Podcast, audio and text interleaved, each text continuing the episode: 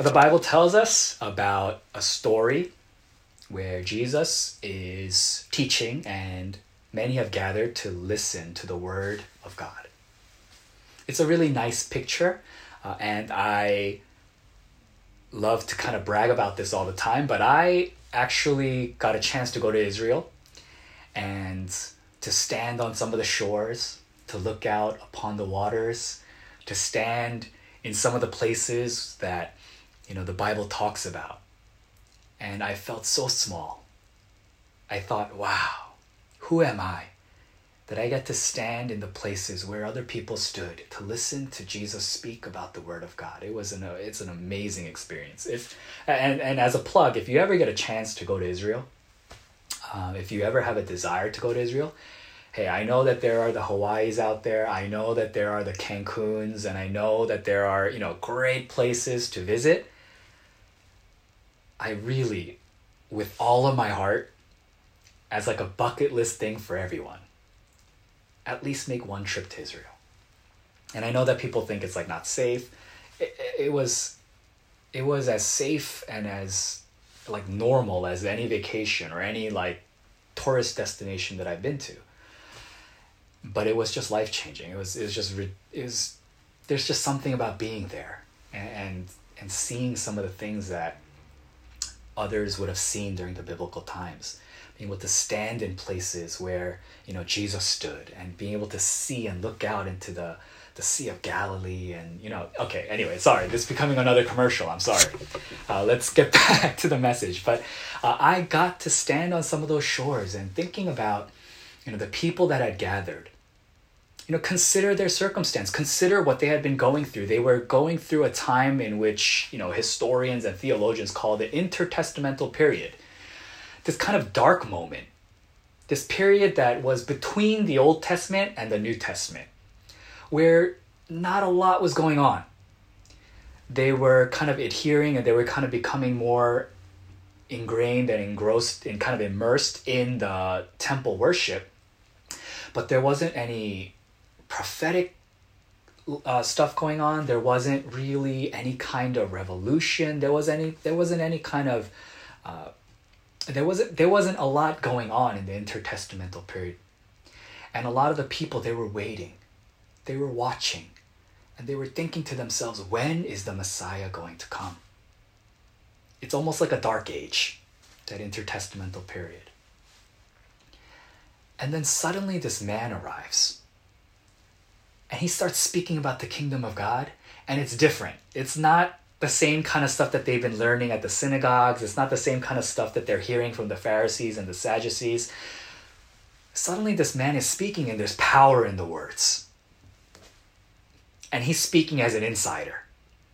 This man knows. This man knows the Father. And he starts speaking and preaching about the kingdom of God, and people are amazed. People are starting to really change they're starting to really understand. They're starting to really come closer to God. That's what Jesus is doing on this shore. He's teaching and people are gathered. And they're just hanging on every word he says. And the crowds are getting bigger and bigger. And they're starting to press closer and closer to him because they want to hear what he has to say. And Jesus, as he's teaching, he goes, Okay, this crowd getting a little big, getting a little large. He says, Okay, let me get into a boat and let me, you know, push out a little bit into water so that the crowd can kind of join, so that the crowd can kind of come in a little bit closer. So Jesus was, you know, he's the one that's facing the shore. He's out in the water and he asks Simon, he goes, Hey, can I get into your boat? And can I teach from here? And Simon, of course, as the boat owner and the navigator, he probably was next to Jesus. He probably was in the boat with Jesus. He got into one of the boats, the one belonging to Simon, and asked him to put out a little from shore. The boat got a little bit further away, and then he sat down in the boat and he taught the people from the boat. So clearly, you know, he was speaking loud enough that he could that everyone could hear and the people, you know, kind of came up, onto the shore and they were listening to him speak. And what we can gather from this text is probably Simon is in the boat with Jesus, getting kind of like a first row seat. He's sitting right next to him, listening to these words. Something happened to Simon while he was listening to those words. Something happened. Something in those words changed Simon's heart. How do I know this? When he stopped speaking, when he finished speaking, he gave his sermon, he gave his lesson, he gave his teaching on the kingdom of God, and then he said to Simon, Hey, let's get out there into the deep water. Let's get out there and then let's let's put the nets down for a catch. See, you think that's normal because you know Jesus. You know who Jesus is. And you say, like, oh, if Jesus says something to me, then I'm going to do it. Obviously. That's not that easy. Simon had just come in from a catch. He had just rowed back to shore. He was putting his nets away. He was washing the nets so that he could be ready for the next day. And we know as much because Simon says, Hey, I've been out all night. I've been fishing all day, all night. I've been fishing for a long time. I've been doing the hard work. I've been working. And we caught nothing. And suddenly, this man, suddenly, this stranger, suddenly, this Jesus is saying, Hey, row out further. Let's put down the nets that you just washed. And let's go catch some fish. You know, I thought to myself, what would I respond as an expert, as a fisherman, as someone who had just fished? What would you say? I know a lot of you will think like, "Oh, it's Jesus, so I would definitely do it. I would do it in 1 second. I would, you know, without even question I would do it." Remember that it's going to require effort. It's going to require your strength. You're the one that's going to row. You think Jesus is the one that knows how to he's going to row the boat? No they are he has to be the one that has to put in the effort he's tired he's weary he's the expert he's the fisherman he's the one that pulled the nets up already and he's washing the nets putting them away so that he could do it for the next day why then suddenly is this man saying hey let's go back out there. Hey yo roll me back out there. Let's put the nets down. Let's catch some fish. Who are you? Who are you to say that? How do you know? What is your expertise? Where are your credentials? Are you a fisherman? Where are you from? Simon could have thought all those things. Simon could have asked all those questions. He could have said, Hey, are you the owner of this boat? Hey, who are you to order me around? Hey, you should be thankful that I allowed you into my boat and pushed out a little into water so that you could use my boat to teach the people. Now, suddenly, you're asking me to work again. You're asking me to put effort in again. You're asking me to go against my own thought and my own reasoning, to do something that I'm an expert in. I don't know who you are. Are you an expert in this? It's hard to listen to the advice of people who you don't deem an expert if you are an expert in it yourself. If you are good at something, then you will not want to listen to the advice of someone who you deem as questionable in their credentials. And you know, one of the things that I always think of is I love to play golf. I'm a golfer. Uh, and I consider myself to be of a certain level in golf. Not great. I'm obviously not great. But, you know, I can hit the ball. And if someone at the range that I'm watching and they just keep swinging and they keep missing the ball, or they swing and they, it goes left, it goes right, it goes, it dribbles in front of them, and then suddenly they come up to me and they go, hey, let me give you some golf swing lessons.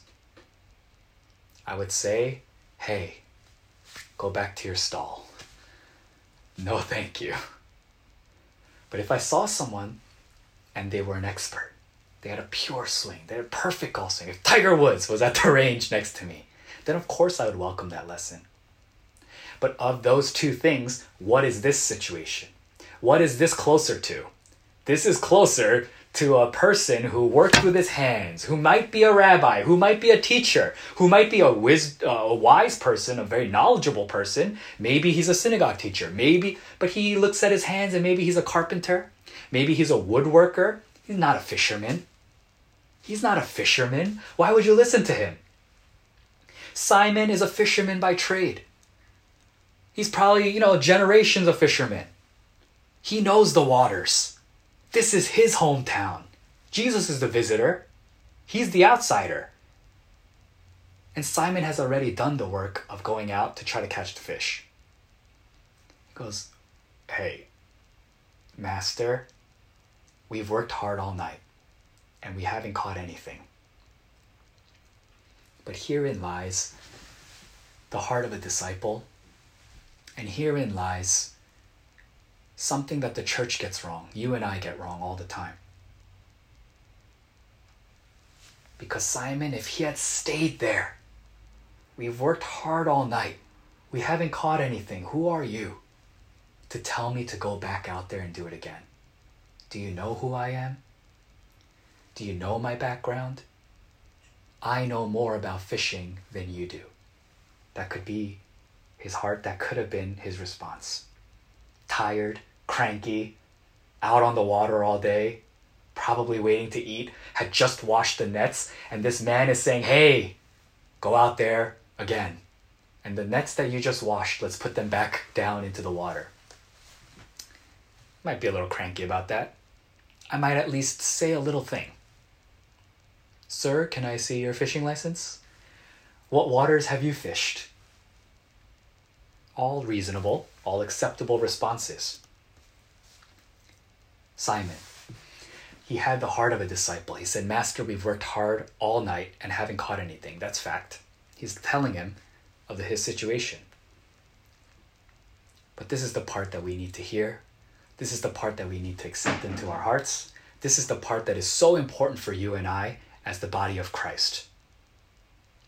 But because you say so, I will let down the nets.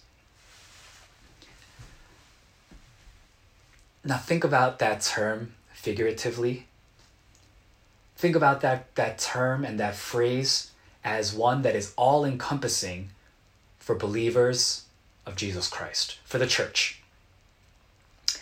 Oh, God, you know, I've been a pastor for 10 years. Don't tell me how to do things.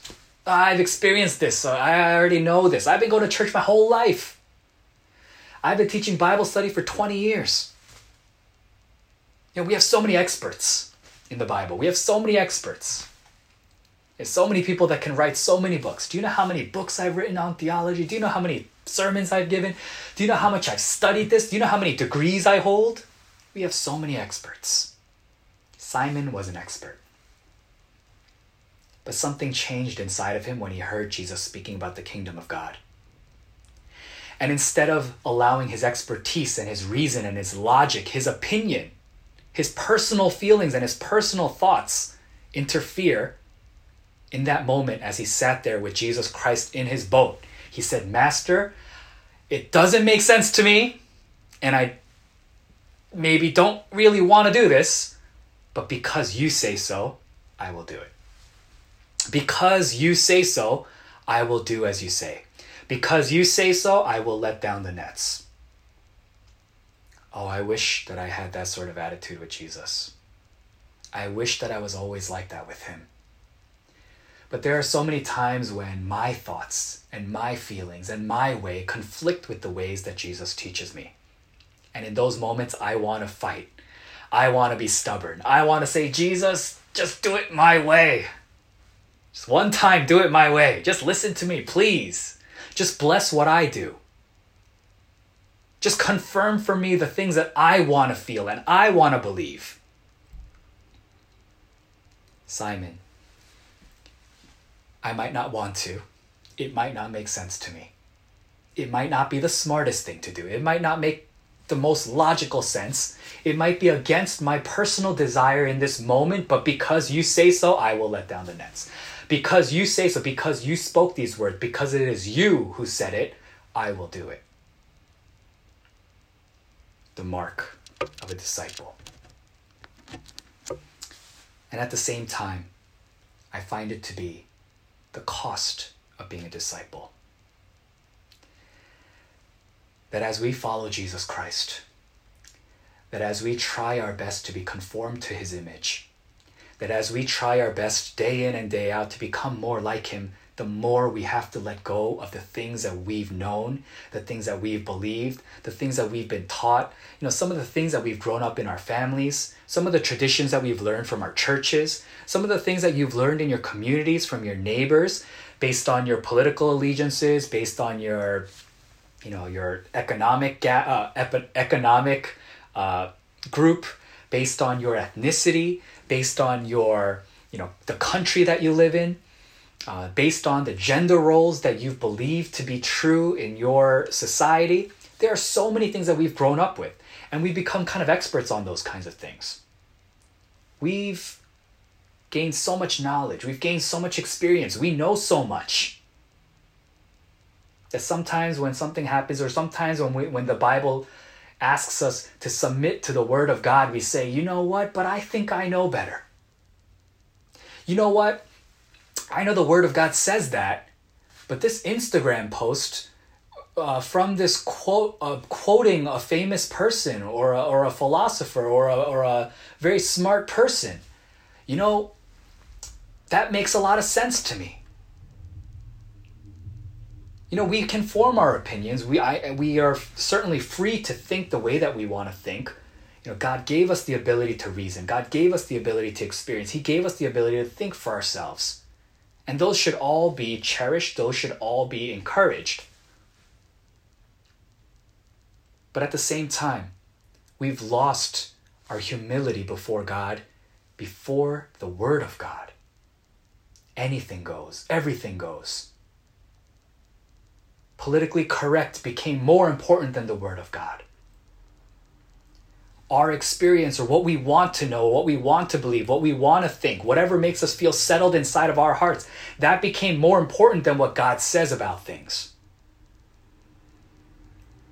And if we want revival in our land, then we need to search our hearts and say, where does the Word of God rank? in terms of our understanding and our, exp- our way of experiencing this world. You don't think Peter wanted to say, Who are you to tell me how to think? Who are you to tell me what to do? The human side of, of Simon definitely had this idea of, Why are you making me do this? I don't want to do that. Why would I do something based on the opinion of this person that I just met? And yet, because of what he had heard, because he was in the presence of Lord and Savior, he said, I don't want to. I don't know why. I've done this already. I'm tired. I clean the nets, but because you said to do this, I will do it. And maybe our generation needs more people that will do that. Obviously, not literally, but figuratively. You're experts at your jobs. Some of you will believe that you are experts at parenting. Some, some of us are experts at going to church. Some of us are experts at being Christian. It's time to humble ourselves and to say, because you say to do something, I will do it. A lot of times uh, in church ministry, and as leaders, um, you know, a lot of times you can kind of look back on your the years spent pastoring and leading a ministry, and a lot of things can come from experience. A lot of things can come from know-how. You know, a lot of things can come from the talents and the gifts that God has given to you. And the danger of that sometimes, even for myself, and something that I have to check myself on and, and just evaluate once in a while is am I doing this based on my expertise or am I doing this because God told me to and because it is written in the Word of God? And people of God, we need to check that constantly. We need to check that constantly. Because otherwise, we will just put Jesus in the boat and we will row where we want to row. We will take him where we want to take him. We will put Jesus on that boat and we will almost hold him hostage. Political parties have done that. Political parties have placed Jesus in their boat and then they row to where they want to go and they say, Jesus is here. Jesus is with us. Jesus is on our side. And let me tell you, kind of honestly, our country has done that. You think God somehow favors America? No, we've placed him in our boat and we've rowed to where we want to row. and kidnapped him.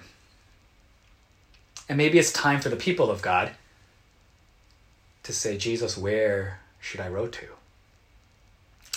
Where should I let this net down? Simon forgot about his expertise for a second. He forgot about all his know how. And he just listened. He just obeyed. He said, Master.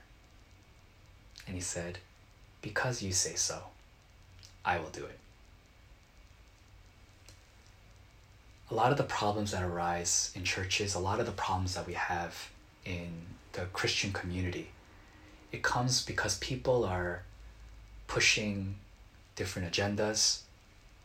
Uh, I think even sometimes when we look at church history and we look at how the denominations came about and some of the infighting within the body of Christ, and we look at some of the things that are said about our brothers and sisters who are not of the same denomination or the same exact theological perspective or the same exact theological belief as us, you know, we are so expert on biblical interpretation that we break apart the body of Christ. And maybe for our generation, it's better to say, because you say so, I'll do it. The position that I want to put myself in is one in which I am in a position of submission and obedience to your word.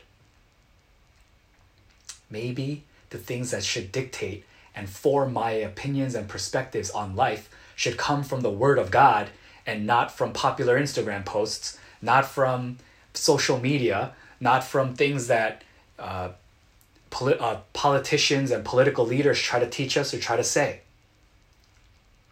Maybe the firm foundation should be upon the Word of God. And Simon Peter understood this.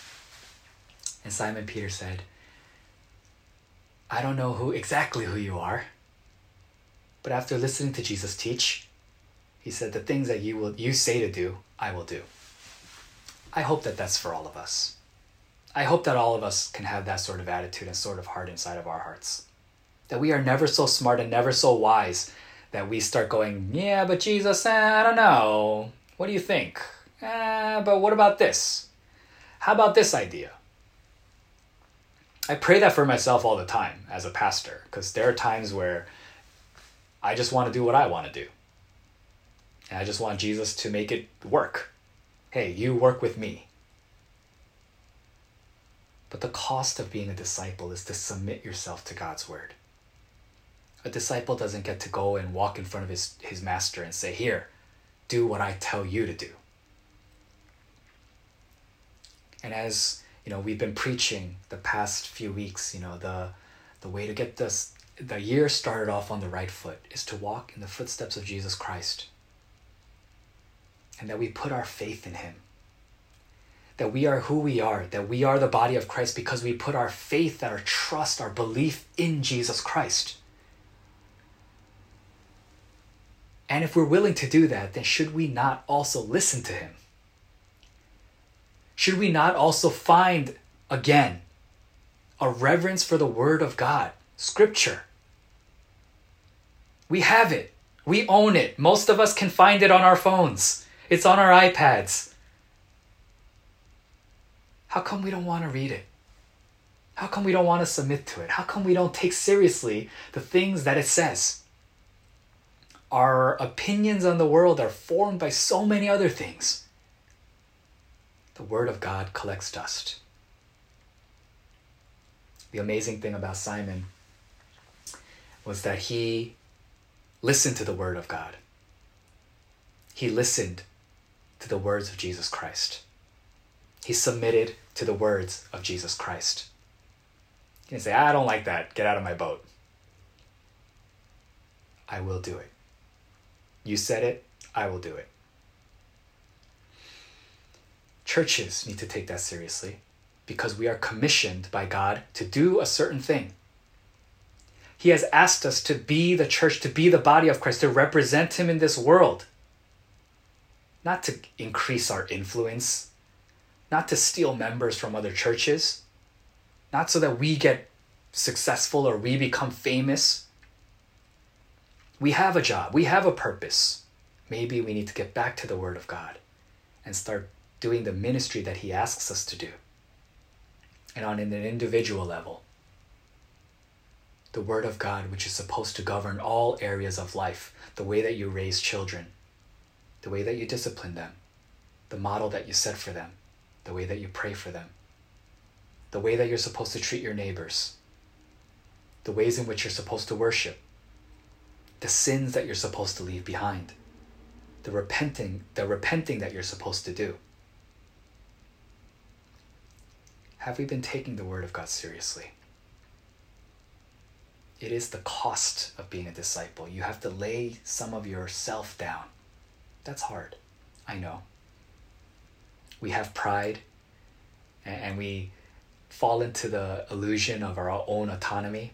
We think that we can rule ourselves, that we can make decisions for ourselves. I am a free person. I can do as I please. I am you know, I live in a free country and I am a free individual. I do as I please. No, we are bound by the word of God as the body of Christ.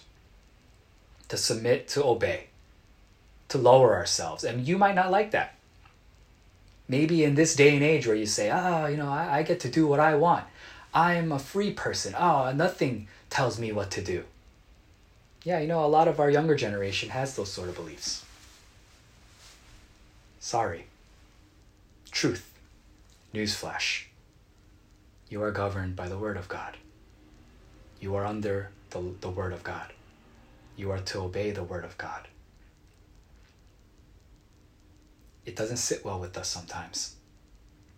And there are times when it's frustrating. Simon was frustrated when he had to row out deeper and put down nets. He probably was. The human side of him probably was. But what he couldn't have known, and what he couldn't have guessed, and what he probably even doubted, was that when he listened to Jesus, the fish were so plentiful that it almost broke the nets, almost broke his boat. Following the words, following the ways of Jesus Christ is better than anything that you can imagine. It's better than anything that you could put your effort into, your own thought, your own logic into. You want to see miracles happen? Follow the word of Jesus Christ. You want to do something in this world? You want to proclaim the kingdom of God to people? You want to do a, a meaningful, you want to live a meaningful life? Submit yourself to the word of God the catch of fish was so big it almost broke their nets, it almost broke their boats. They had to call over another boat. And in doing so, they got to witness the miracle as well. They got to witness the power of Jesus Christ as well. And at the end, it wasn't just Simon, it was John and James as well. When you see and when you obey, you call others into the presence of the power of God. And I'll end with this they decided at the end. They decided at the end that it was worth it to leave everything behind. And they followed him. They left everything behind the comforts of their home, their fathers, their profession, the things that the thing that was providing for their food, their security, their old way of life, and they followed him. it's sometimes a very drastic measure. Sometimes it fills us with fear to follow Jesus. Sometimes it asks you to leave some things behind. It asks you sometimes to allow the Word of God to kind of erase some of the teachings that you've learned from your life. Maybe based on your family circumstance, maybe based on some of the church teachings that you've learned sometimes it asks you to get away from your culture. It was a scary journey. It was hard. The disciples had a hard time. But in the, in the end, they made that choice to follow Jesus. And I hope that each and every one of us can make that choice. I hope that every one of us will say, hey, it's time for me. It's time for me not to just go to church it's time for me to not just call myself Christian, it's time for me to start taking seriously the Word of God and following Him. Really be a disciple. Let's see where this takes me. And at least from their experience and something that we can learn is that when you listen, miracles can happen. Something big can happen. Something that you could never expect can happen. And I'm not telling you to follow Jesus just so you can receive that blessing, just so that you can receive so many fish that your net or, net's going to break. If you follow Jesus in that way, then probably we're following him for the wrong reasons. I almost wish that in like an alternate reality that this story could have ended with them going out deep into water, putting down their nets and catching nothing again and Simon Peter still getting down on his knees and saying, It doesn't matter that I didn't receive anything. It doesn't matter that I wasn't rewarded. Because you said so, I did it. And I hope that that's the heart that we have as Christians. We are not just here for his benefits. We are not just here to be blessed and rewarded. We are to follow the word of God because we believe he is Lord because we believe he is Messiah, because he is the Son of God. And once the church can take that seriously, we will see revival in this world.